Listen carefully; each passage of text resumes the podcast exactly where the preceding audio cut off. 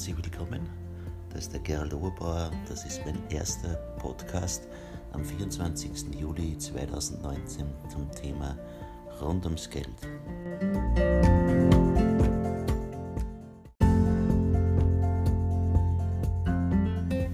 Heute geht es um die Push-Tan. Für wen ist Push-Tan? Für alle, die Electronic Banking betreiben, also ELBA.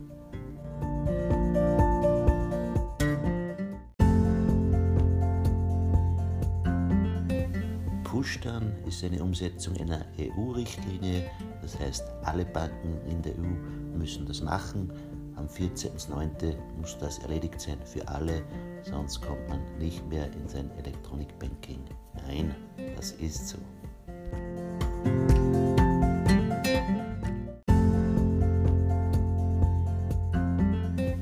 Die Sache wird mit einer App gelöst. Das heißt, entweder habe ich ein Apple-Handy, dann gehe ich in den Apple Store oder ein anderes Handy mit einem Betriebssystem von Android, dann gehe ich in Google Play, suche mein Elba, lade mir dieses herunter, die Verfügernummer bereithalten, die fünfstellige PIN bereithalten und durchs Menü wird es durchgeführt und die Sache ist ganz einfach registriert.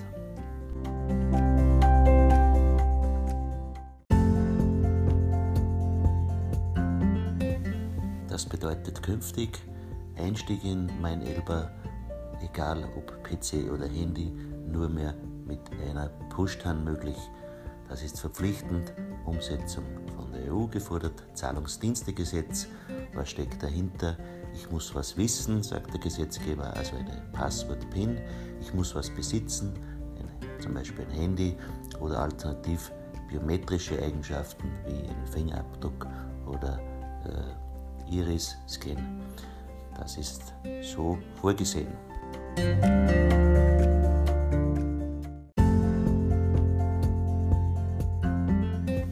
Oft gestellte Fragen, muss ich das machen? Ja, das musst du machen. Am 14. September ist es zu spät. Kein Einstieg mehr in das alte Elba möglich. Gibt es Alternativen? Ja, es gibt Alternativen. Der Banker deines Vertrauens weiß Bescheid.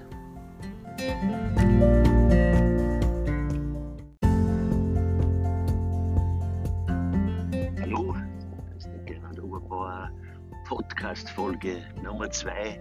Nochmal das Thema Pushtan. Warum? Am 14. September ist es zu spät. Electronic Banking funktioniert nur mehr dann mit Pushtan.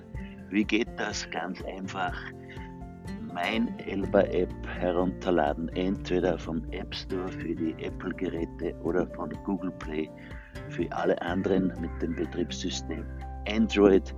Verfügernummer wird benötigt und die PIN, die Elba-PIN installieren und alles ist gut.